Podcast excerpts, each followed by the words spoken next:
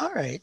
So um, we're we've formally started, and um, I'm Lewis Mehl-Madrona, and this is Alistair Bush talking to me from New Zealand.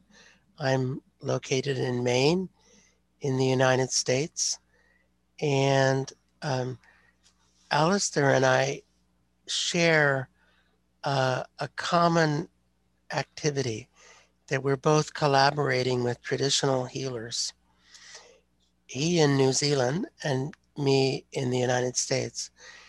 And we thought it would be interesting to have a conversation together about how one does that because it's not something that we learned in psychiatric residency. No one taught us how to hang out with traditional healers. And so, so I thought maybe we could start, maybe we'll start by me asking Alistair. So, how did you learn how to hang out with Wiremu? Well, um, kia ora, Lewis, and greetings, everyone. Lovely to um, be having another conversation, Lewis. And I've just realised that there's a map on map behind me on the wall, and I can actually show you where where we are. And so here's the South Pacific and most you might be able to see Australia here and Aotearoa, New Zealand, just down here. Um, and so I think your question was, how did I learn to hang out with uh, traditional healers? Right, with?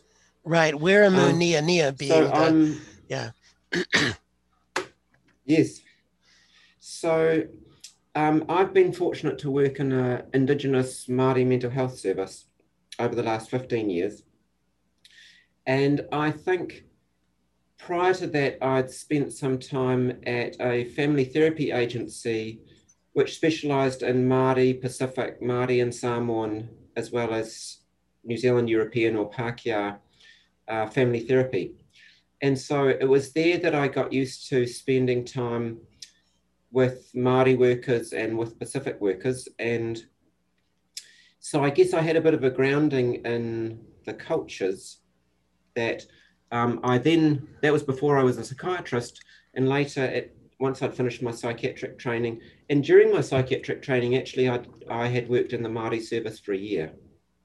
So I guess I was fortunate to have that grounding. And then when I came back to work in our Māori service, I just got to know Wiremu as a colleague, and he his job just said nothing about whether he was a Māori healer or not. He was employed as a cultural therapist. So um, I sort of got to know him. And then I got curious about what he was doing because I realized families really liked seeing him and I couldn't figure out why, except that he seemed like a nice guy. um, so, and then I heard about some of the results he was getting because I heard stories about families where things improved dramatically, and I, I really couldn't fathom why that's. Oh, hello. Looks Here he like is. He's coming. Us. Yes. How exciting. Yes.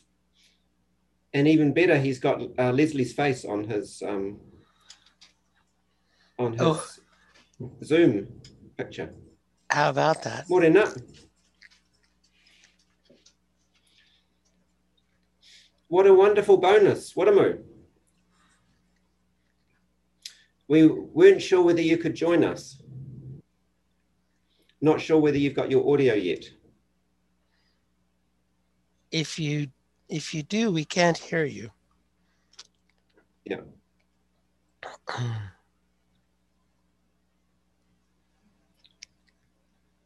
so um, I don't know whether you can hear us, Wiremu, but um, Lewis was just um, asking me how I came to get get used to hanging out with you, pretty much.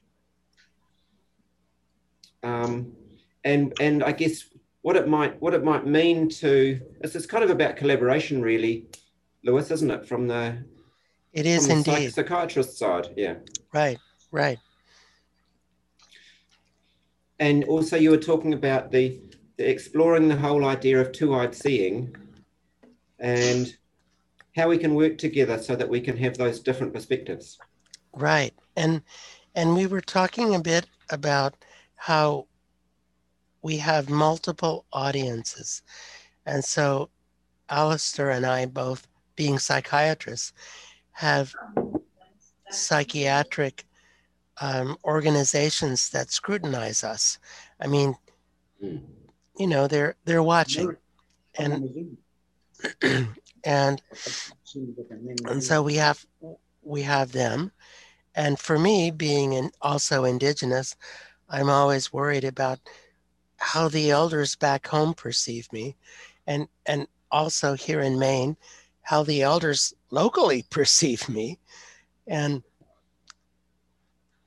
so there's a lot of audiences that are looking at us while we're trying to do well, we're trying to hold you know where we have our training you know uh, the perspective that we learned and i think we both probably have some criticisms of mainstream psychiatry Mm. and then we have the indigenous world in which we're immersed. And um, so we were talking about how to negotiate all of those audiences that are watching us. Because I got my credit in my phone. We can hear you now, Wiremu. Oh, you can hear me. Yes, we can Yeah. hear You you. can see me. We can see you. We see Oh. you. We hear I you. just, I just saying to They're my watching you. I can- hear them, but they can't see or hear me.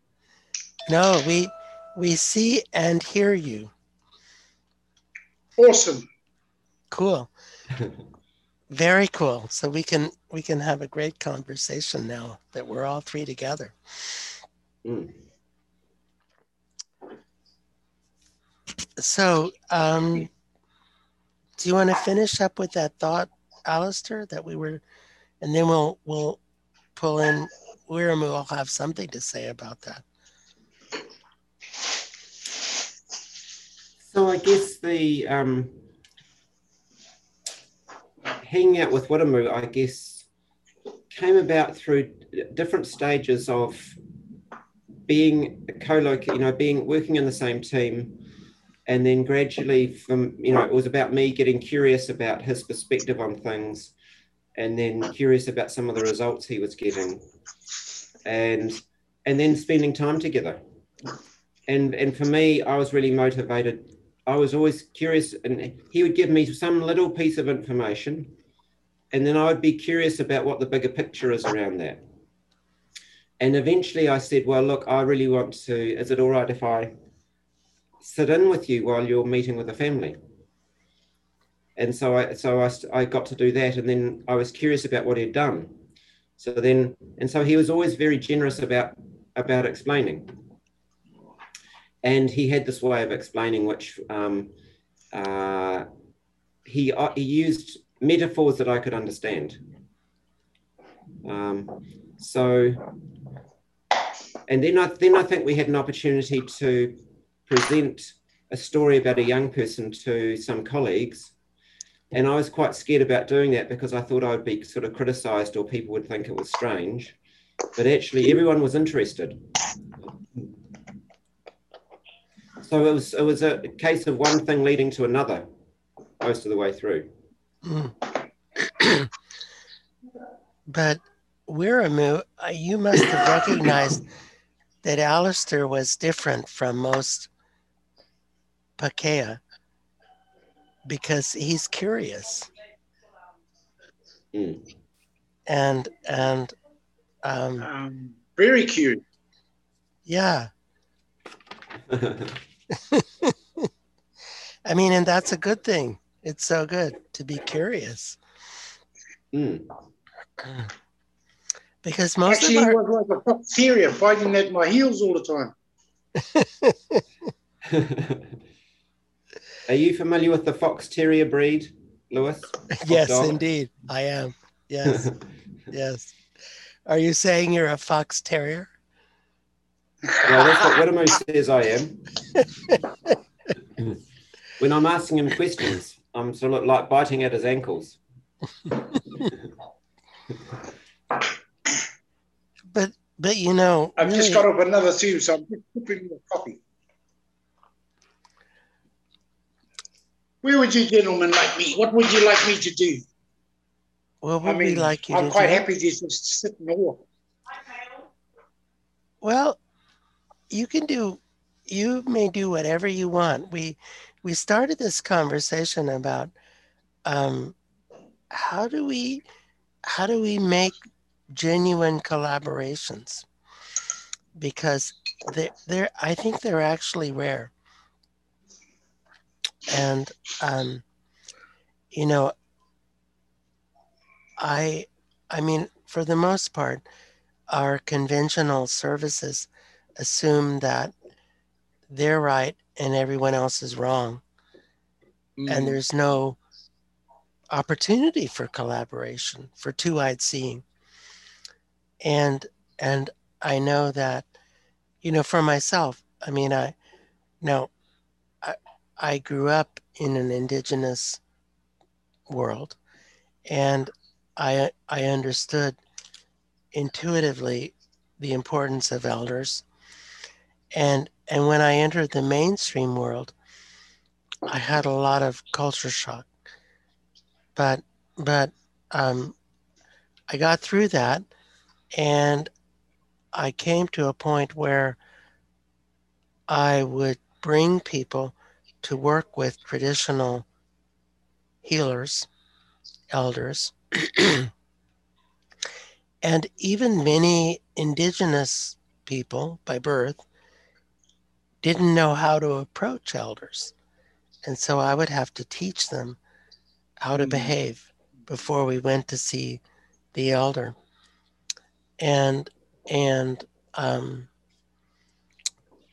what what Alistair go ahead. What Alistair and I were talking about was was how we're so acutely aware of all of the different people watching us as we negotiate these interactions. And I and I think what I, I really want people to know is is um, the incredible importance of non-judgmental, non-interpretive curiosity. Because I I feel like that's what Alistair demonstrated, and you Wiremu, you you can certainly comment on that. But it seems to me that that's what's required for a really good collaboration. So, thoughts, you guys? Um, I I think one of the most important aspects of a good um, good relationship is starting it off on a level playing field. And the way to start it off on a level playing field is by being honest about what you think and feel. Um, I remember uh, walking into Alistair's office, and we've talked about it before, and saying, Look, I really want to do this with you, but in my time and in my mind, I was a radical who who really had a mistrust of colonialistic systems. And so I walked in and I said, I really want to do this, but I want you to know that I don't trust Pākehās. Mm, Um, and then I also said at the same time, I said, and I can see that you're probably thinking you don't trust Maori either. So, so we started off on an even level playing field.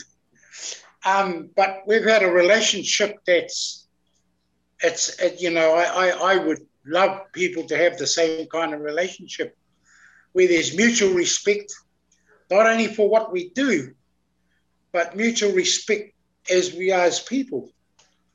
Like I know that Alistair goes out of his way to do things for me because I'm a kaumatua, I'm an elder.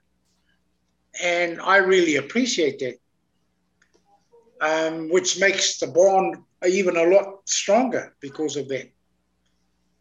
Um, and probably that's that's the start anyway for me, um, Lewis. So back to you. Well, and, and that's that, interest, interesting for me, Lewis, because what you what you were talking about about um, learning how to approach elders, um, and I I'm not sure that I've really thought about it in the way that Wiremu's just explained it. That that part of our relationship is that I'm that I know that Wiremu is in his elder status, and that I don't. So in some ways, it's not a level playing field. Um, but I've, I've been but I've been fortunate to be in a, in a context, my working context, where elders are treated in a certain way and have a certain kind of state, you know, the, the kaumatua status means that I've, I've got some reference points for managing that. So I'm, I'm, I'm interested in what, what you discovered that your colleagues needed to learn about how to treat elders. What, what did they need to learn? well, so in the mainstream North American world, um, there's generally people, older people are are discounted and um, look, you know, people look down upon them, and and so in the, I mean, in the indigenous world, we grow up venerating elders. I mean, we grow up. Hmm. Um, you know you you you i mean i've i've sat with gangsters with an elder and they have behaved enormously respectfully Mm. because of their upbringing because they know this is an elder. And you must behave in a certain way of showing respect. And and i don't think they would do that for anyone else. And and so um so people who are raised in the mainstream culture don't know how to show respect to elders or that elders deserve respect. And and so they have to they have to be taught. Which Yeah. which which is odd. I mean and i i did see a study from um, china compared to the usa and in china people think that the the greatest age the best age to be is 80 years old. And in the usa people think that the best age to be is 20 years old. And so so what a mismatch. And so here in the usa there's this genuine dismissal of any anyone who's older than 30 um, and and many indigenous people here have grown up off the reservation. And even though they've they've they have some intuitive understanding of elders they still have to learn the ropes you know how things are um but but um but it's even harder with our colleagues i think Mm. with with most psychiatrists who know that they're right and that they Mm. have nothing to learn from indigenous people who are primitive and stupid so um so clearly Alistair, i mean there's something wonderfully different about you that Wiremu recognized and and you guys could form a partnership. And and I think that's what we're really that's what we really want to discover is how do we form these collaborative relationships that can grow and blossom Interesting that thing about um, that knowing we are right as psychiatrists, and I think I was hoping I was right, and then Wiremu kept on planting these little seeds of doubt, and then he'd leave them for me to um, uh, follow up and mull over and scratch my head about. And then I would discover that I, at some point, that I had no clue about thing that I thought I knew about. You know, for example, the, the question about whether someone's having a psychotic experience. Uh, you know, all my um, uh, training might have told me this was an auditory hallucination that this person was experiencing. And then Wiremu said, well, I can see that person as well. Or I, I can I can see the person that that that they're um, experiencing. And that didn't um, fit into my framework at all. And so what I'd hoped I was correct about, I was discovering that there's some logic here that's not fitting together. And Wiremu So's um, provides another bit of information. And it, it was troubling my uh, certainty. Um, and then I felt like the cracks were showing in my um, psychiatric perspective. It's um, not always comfortable. No, it's not. Because we want to believe that we know what's what. yeah. but it must have been slightly different for you, Lewis, because you you came into it with both perspectives. I did, and and I had no idea what I was getting into when I went into medical school. I thought we would study healing, and I was hmm. so shocked when I got there, and I you know, I, I in my book Coyote Medicine, I I wrote about sitting in a lecture where the professor told us that life was a relentless progression toward death, disease, and decay. And the physician's job was to slow the rate of decline. Mm-hmm. and it just freaked me out. And I had to, so as soon as that was over, I ran over to the Stanford Indian Center.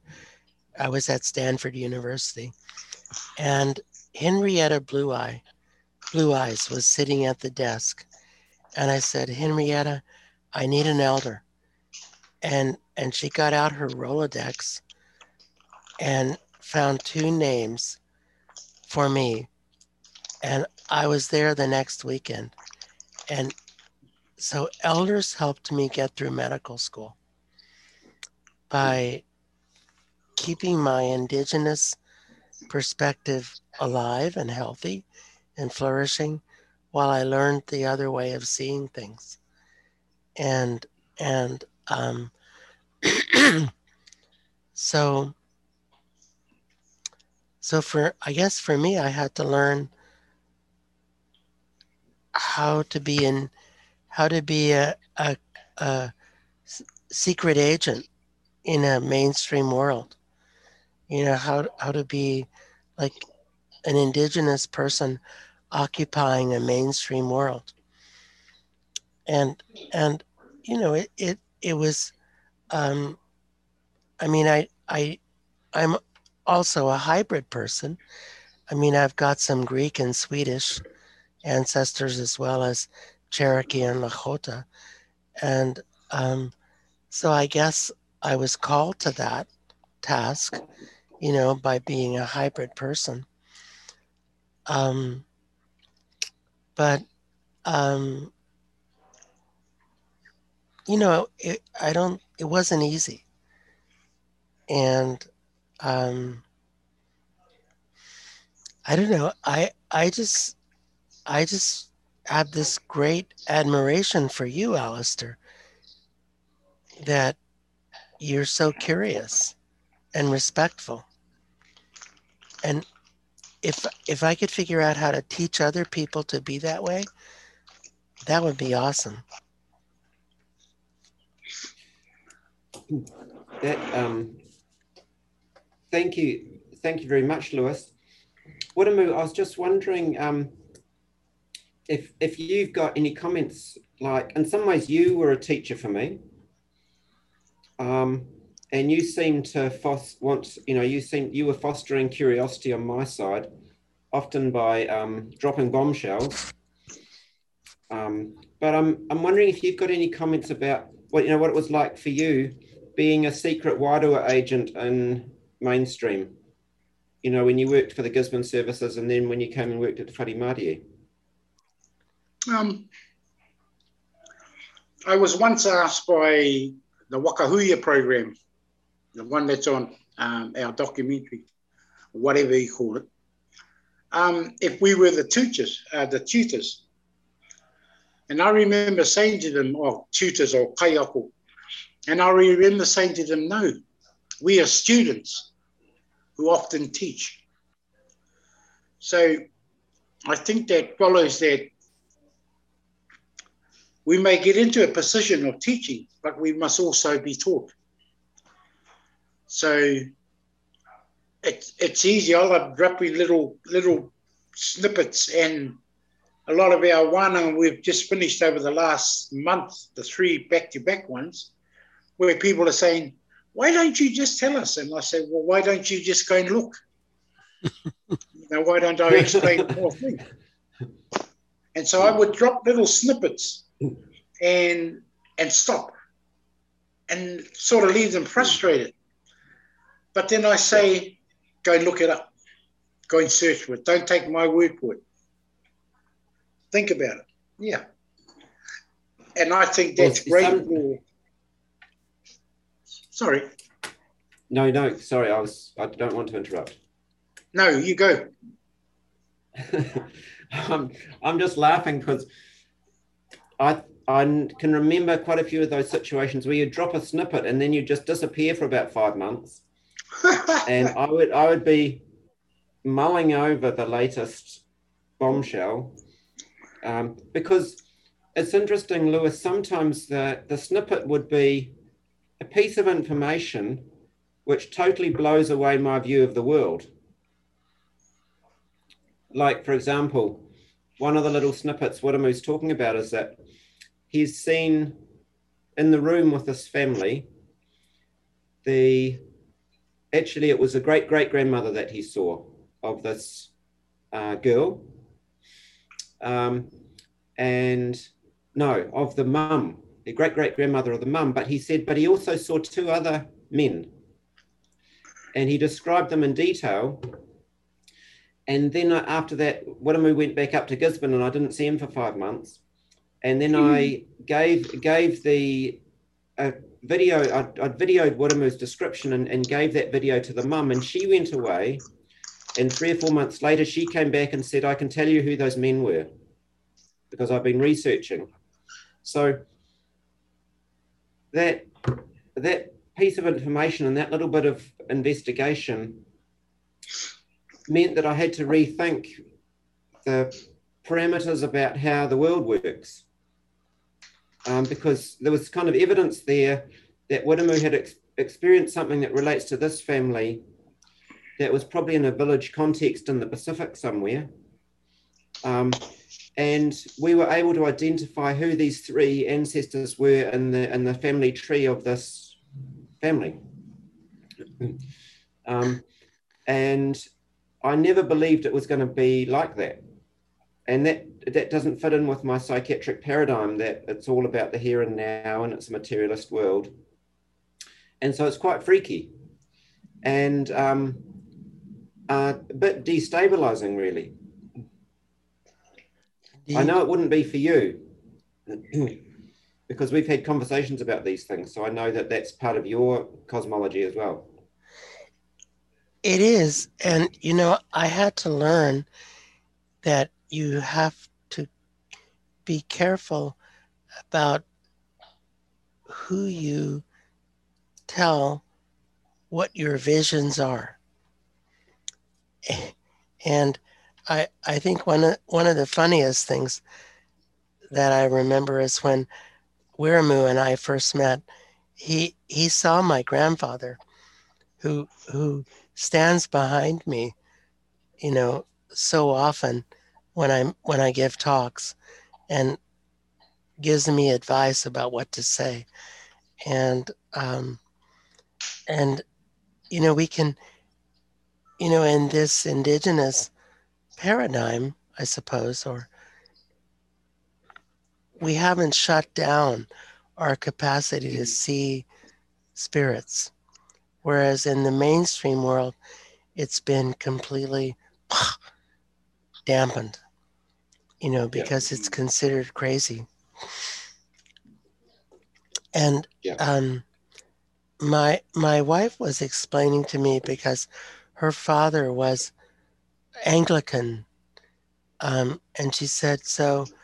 In the Anglican Church, um, ordinary people can't see spirits, only priests. Mm. And and I said, well, in my world, ordin- everyone sees spirits, including priests. yeah. so it's more democratic. You know, mm. you, you don't need the high muckety mucks to to yeah. negotiate for you with the spirits. You can just talk to them directly and like, hey, grandma, how's it going? You know, and yeah. and I mean, and sometimes I get so annoyed with my grandmother because she's like always watching me. I'm like, Grandma, please take a break. But um, yeah, it, it's interestingly different worlds, isn't it? And that's what we're trying to negotiate, though, because you know, and I think that's um, what we've all managed to accomplish is is to create collaborations where both ways of being can be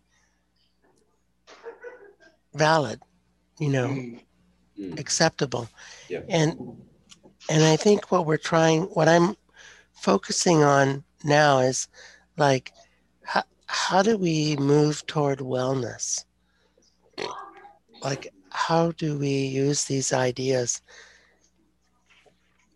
to help communities and people thrive, you know, be well, be in harmony and balance. And in Lakota, we say Wichozani, you know, which means to be in a healthy balance with all the forces around us. Yep. Yep. And yep. Uh, yeah. See, um, the reason we came to work at the service where we are now is because when we first, when they first asked us to present to them, we presented on spirituality. And then the CEO said, we want a, a spirit led service or way driven service. And when they asked us to work, it was easy to say yes, because we knew that was what they wanted.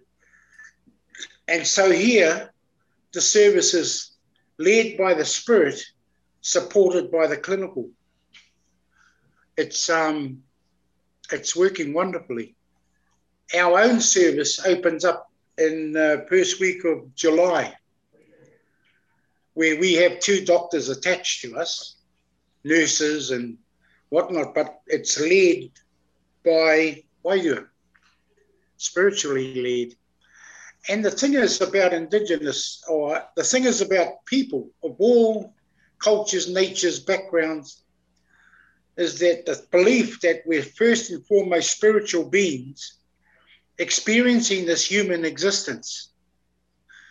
And I believe that the journey of this, of this as a human, is to find myself is to journey this earth looking for who I am as a way to a being, as a spiritual being. And it's it's it's a journey that I I I you know I love. I just want to walk in spirit.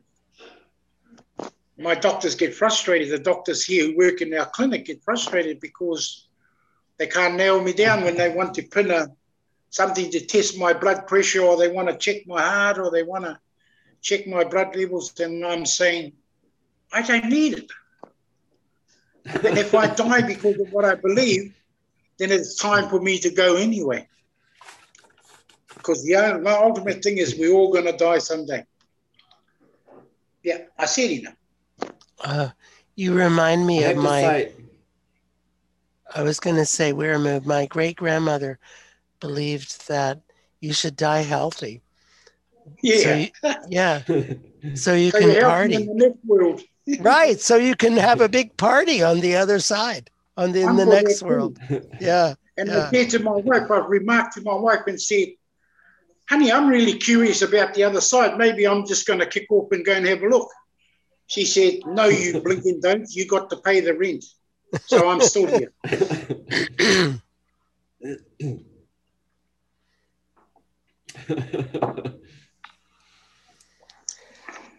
So, I've um, always felt sorry for Wiremu's doctor, I have to say.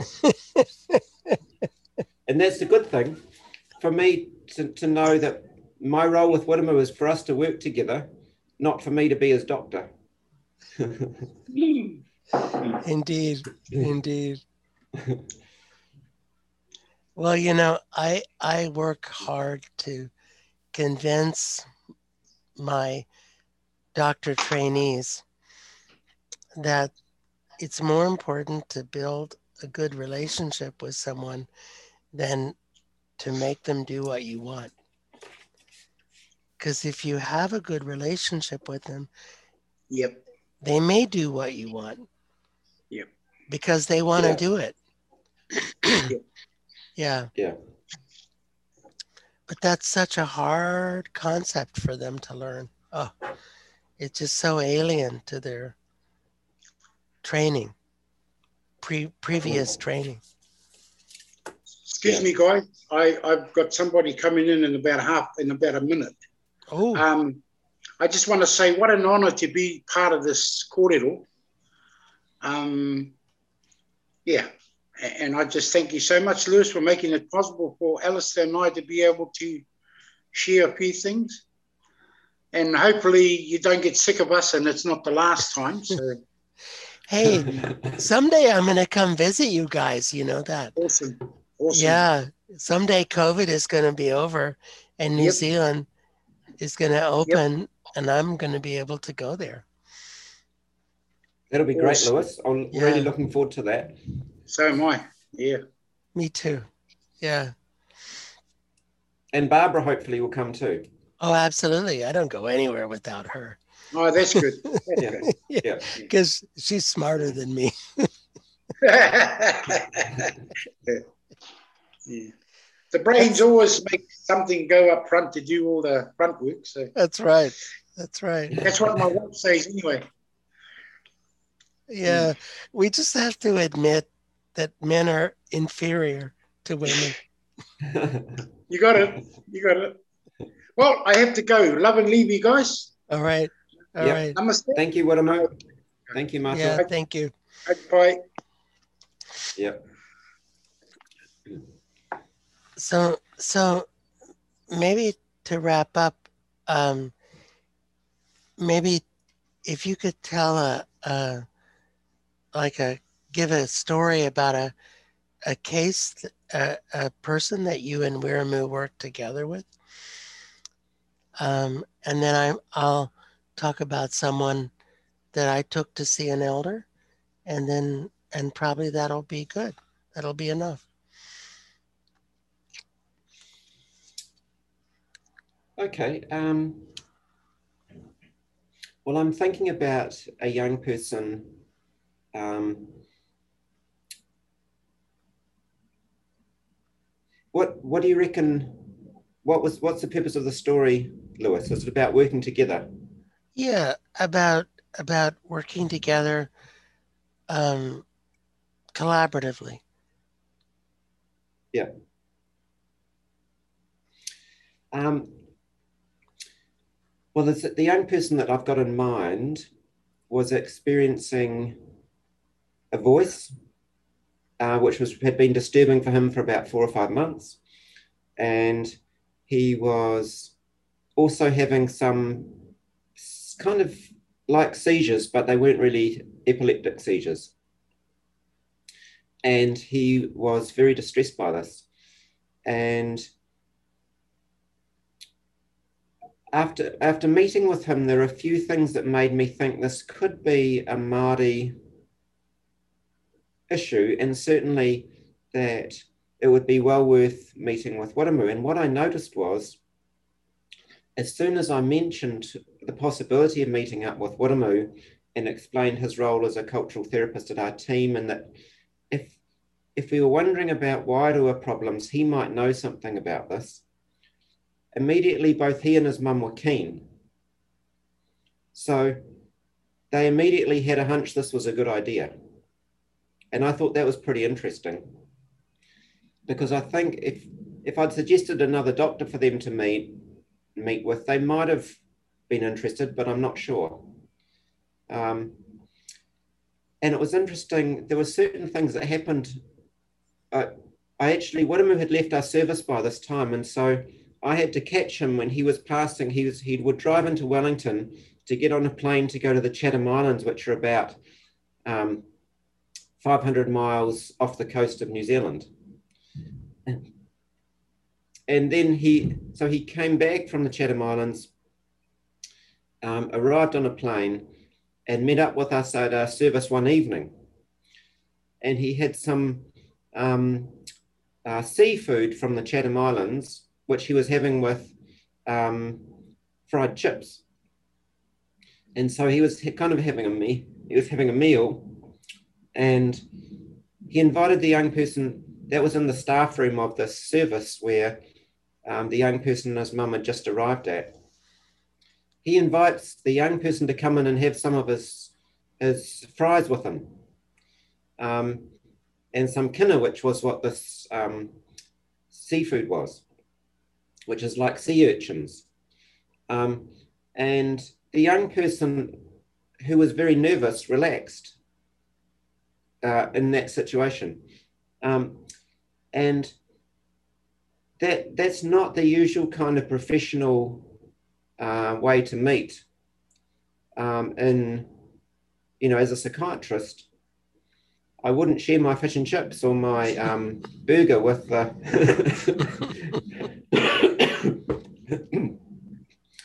with the family necessarily. But in a cultural context, that changes everything. That's that's looking after the well-being of the other person. That's manaaki, which is a Maori word for taking looking after the mana or the status of the other person. Um, so these things were happening, and I, I may not have had much clue about it. Um, and then when we were meeting up, one of the first things Wiremu said was, I've got this tight feeling in my chest, and I um, I'm just wondering if anyone can help me understand that. And again, that's that's not um, that's not usually how I start a session with a family. Um, and so he's talking about his own intuition or his own bodily experience of what's going on for this young person. And the mum understood that immediately. She said, Well, yeah, I think George is pretty anxious about this. Um, and I'm sure that's what you're picking up. So she knew what he was referring to, whereas I was a bit mystified. Um, and and so I guess some, if, if we're thinking about two-eyed seeing, we have to think, how can we create space for a do- totally different process?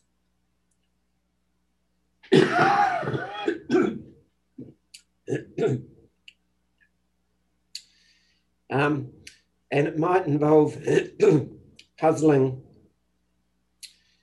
um, interactions which are not part of my professional ethic or way of operating, but which if I sit back and and notice and think about it and and maybe later on ask what I'm about, I might discover something pretty interesting.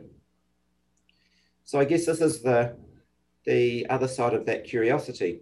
I mean, eventually in that session, Wiremu was able to intervene in such a way that this young person no longer had this the pseudo seizures and the voice disappeared. And of course, uh, that was highly impressive for me. But again, I had to suspend my own judgment, as you were talking about before. I had to suspend my own psychiatric judgment um, which would lead me to dismiss that as just a coincidence. very happy coincidence, but it may be just a coincidence. Um, and in fact, my wife jokes about coincidences um, and and medical um, perspective on um, it just so happened they got better at that time. Um, because um, it is i mean from a medical point of view we're, we're often looking closely at whether they got better in the right timing that relates to the medication i prescribed. But if they got better in the timing that it happens that they're in the same room as Wiremu, that might just be a coincidence. So I know that I'm sure you know what I'm talking about, Lewis. Oh, absolutely. Yes, indeed. yeah. Mm-hmm. So it's sort of an interpretation of um, how things pan out and what, what the explanation is. Yeah, yeah. And definitely. the two-eyed seeing definitely is a helpful idea for thinking about let's look at this from both angles. And let's wonder about why it got better right now um, when Wiremu's intervened in this way. And let's, uh, I might ask Wiremu what he thinks. And I might ask the family what they think. And I might keep thinking about that because it's very easy to dismiss, but um, sometimes it's those important things, those are the important things for us to notice. Indeed indeed. And and I think that for the most part, our colleagues, most of our many of our colleagues, are convinced that the only treatment is medication. And and I mean, and I do prescribe medication, as I'm sure you do, because I I see it as a way to keep people out of hospital while we do the other work that needs to be done. Mm. Um, but I don't see it as the solution. I see it as the the sort of cast that you put on a fracture in order to to create a scaffolding to get to healing. Um, and I, and I don't think that. I mean, I know that many of our colleagues wouldn't agree with that. Can you speak a little bit more to that idea? Um,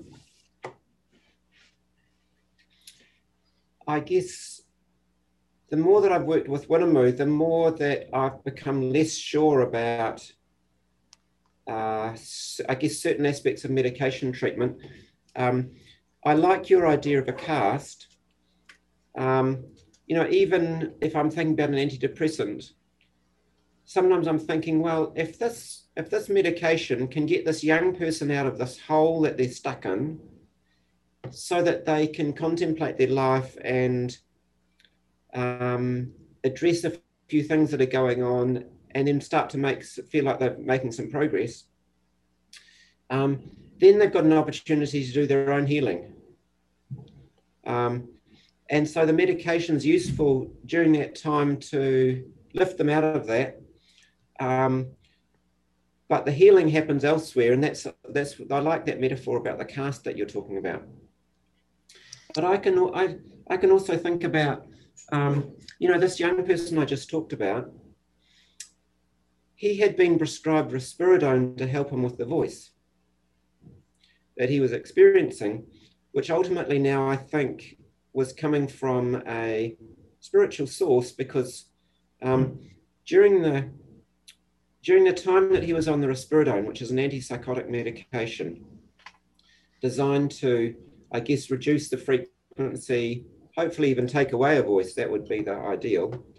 Um, what he described was the voice seemed like it was talking to him from the other side of a wall, and it was more a bit more dull, and not as not right up close beside him, but a bit further away but it was still there, and he could still feel the negative entity next to him. And so risperidone somehow seemed to influence the voice he was experiencing, but it didn't take it away. What took it away was an interaction with Wiremu when Wiremu then did karakia and, and then helped the boy get a sense of how he needed to address what was going on in his life and, for example, stop using um, marijuana and take his own sense of mana, his own sense of control in his life, and use his own method to push away this spiritual presence. So the medication did something. Um, and in, in some ways, it was a little bit helpful for this young person. But Wiremu's solution was much more comprehensive. and, and ultimately, he was advocating for the young person to heal his own life. Right, right.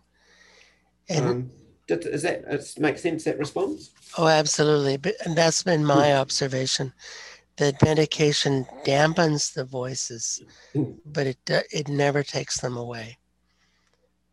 I mean, or rarely, I should say rarely, because never is a bad word. Rarely does it completely eliminate them. But but talking to them and finding out what they want and and responding to them sometimes resolves them. And um, so um, I could tell I could tell a little story to finish us up. Um, it's a story that I wrote about in Coyote Healing because it was it was so powerful for me. So um, back in the days when I had more time and and was much more poor, um, I used to be a roadie for medicine men for healer, traditional healers. And so um, there was a fellow, uh, Melvin Gray Fox, that I liked to help. And Melvin got called to a town in British Columbia. Um, interestingly, because so Melvin was from North Dakota and he lived near an Air Force base and they they sent a Canadian Air Force person to that base, and somehow he met Melvin's daughter, and they got together and got married. So then they went back. So then they went back to British Columbia. She moved back with her husband, and and so in this town in British Columbia, they had uh, three young people committed suicide together in a kind of pact, and the town was devastated. So they, so Melvin's daughter said, "Well, call call Melvin. He can come do something." So they did, and and Melvin came to do what's called a Yuwipi ceremony, which translates as they tie them up. And it's a ceremony that was brought to the people in 1868 to the Lakota people by a guy named Hornchips, who went up to the top of the mountain Bear Butte and and cried for a vision and got this ceremony. And the ceremony was supposed to cure white people disease. And um, so um, in the ceremony, first off, it has the room has to be completely dark, and um, the leader is is tied up. His hands are tied behind his back. He's tied up in a rug. He's he's he's wrapped up like a mummy, and he's put in the center of the room, surrounded by 405 chanli pata. A chanli pata is a piece of fabric in which tobacco is placed and tied up on a string, and it's all around the room. And there, there's, um, well, there might be dogs everywhere you go, and in, in North America, there's dogs. But um, so there's people that sing and drum, and the spirits untie him. And then he doctors the people to get rid of white people disease, Pākehā disease. And so we were there to do that ceremony. And um, So we were there in a, um, there was a store, the it was a one stop signs town. There was the Indian agency on one corner, the Catholic church on the other corner, the store we were in on the third corner, and the the garage to fix cars on the fourth corner. So we were in the store, you know, just hanging out because we'd already gotten the room prepared to be completely dark. And so suddenly we hear kabam, kabam, gunshots. And so we look out the door and there's a guy in camouflage, camo uniform with a shotgun shooting it shooting into the air saying, I want to be an Indian. I want to be an Indian. And that scared me. But but so Melvin, who was with us, he walked right out to that guy and he said, If you want to be an Indian, give me that there shotgun. And so the guy did. And I don't know whatever happened to the shotgun. But uh, so Melvin yells at us. He said, Give me some tobacco. You know, so we got some tobacco and ran it out to Melvin. And um, Melvin gave it to the guy and said, Now, here, you offer it to me four times, and then I'll make you an Indian. And so the guy does that. And then Melvin looks at me and he says, he says to the guy, You go sit in the back of that pickup truck truck. And then he looks at me and says, You're the damn psychiatrist. You go sit with him. so, so I did. and I can yeah. I can testify that he was completely bonkers, or as we say in the trade, crazy. Um, I mean, he's quite psychotic. And um, so I I mean, and the temperature I might add was was minus 30, which I know you don't get in New Zealand. So hmm. it was a cold back of the pickup truck. And and finally, you know, everyone comes out. It's time to go do the ceremony. So we go in to do the ceremony, and Melvin hands him a drum, and he says, he says, "Here, you beat on the drum and try to stay in rhythm." And so, you know, he does that, and surprisingly, he keeps pretty good time for a white boy.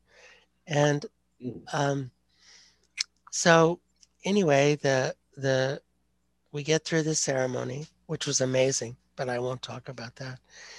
And um, so Melvin says, "Well, I got a relative. Her husband just died. She needs a help in the house. You want to come? You want to come home with me and help her?" And this guy says, "Yeah, yeah." So Melvin says, "All right." And um, that was before 9 11 in this country. So in those days, we just kept a big stack of driver's license because one Indian looks like another. And so we just sorted through the, yeah, we just sorted through the driver's license and we found one that sort of looked like this guy, you know. Yeah. And we said, here, this is your name when you cross the border. so, you know, we drove across the border into North Dakota. And hmm. um, Melvin set him up to, you know, to be the handyman for this woman. And mm. and Melvin, um, true to his word, he helped the guy learn language and songs and help out at ceremonies. And after a while, I lost track of the guy. And so here I am in the Denver airport maybe four years later. And this fellow comes up to me and says, Hey, you remember me? And I'm like, Yeah, maybe. yeah, sure. and he says, Yeah, you know, I'm that guy that wanted to be an Indian. Remember me? And he said, And Melvin says, I'm an Indian now. And I said, Oh, really? How, how's that? And he said, Well, I know the language and I know all the songs and I know all, how to help at all the ceremonies. And Melvin says that makes me an Indian. I said, cool. I said, and he said, yeah, he says, I used to be a schizophrenic, but now I'm an Indian. and I said, oh, wow, that's that's great. And he said, and Melvin says in a couple years, if I work hard, I can become a drug and alcohol counselor. so so I was like, wow, you know, how many of us would take a guy home for four or five mm. years and take him in and and Yeah. give him the opportunity to heal? Mm. And that's what Melvin did. And Yeah. I can't say I've ever done that. But No, that's a remarkable story. yeah. And and it just says to me that you know, anything is possible in the right context. If if you put together the right situation, you can move mountains. You can heal schizophrenia, whatever that is. I mean, and um, yeah, so um, so getting people to elders has been one of my callings. Mm. Great And I'm- story, Lewis. Yeah, and I'm jealous that Wiremu pulled it off in one session.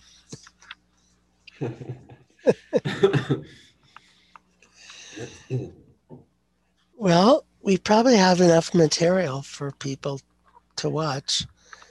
And uh, any any final thoughts before we call it call it a day? Day for you, evening for me. I'm. I've got two questions to ask you, but that would be offline. Okay, okay. Yeah, Not not related to this topic. But look, I've just thoroughly enjoyed having a conversation as always, Lewis, and um, I'm really glad that we were able to catch Wiremu for a bit. Indeed. and um, and I think these these are very.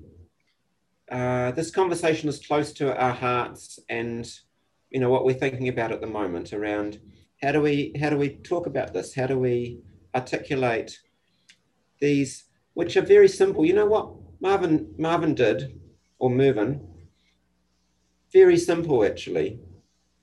Um, even though it's hard to do, and you know, it, it's a rare story.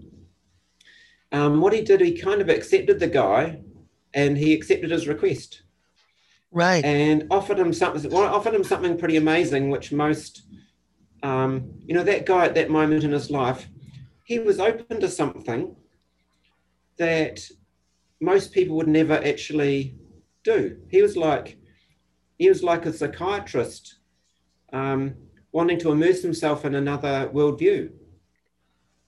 Um, and he, despite his psychotic illness, he had a remarkable openness as well. And he just accepted Mar- Mervyn's direction. He obviously had an, an, a knowing that this guy knows what he's talking about. He did. I can accept uh, Marvin. He, he actually knew what an elder was. And and you know, I don't know how he knew that. I I've never known how he knew that.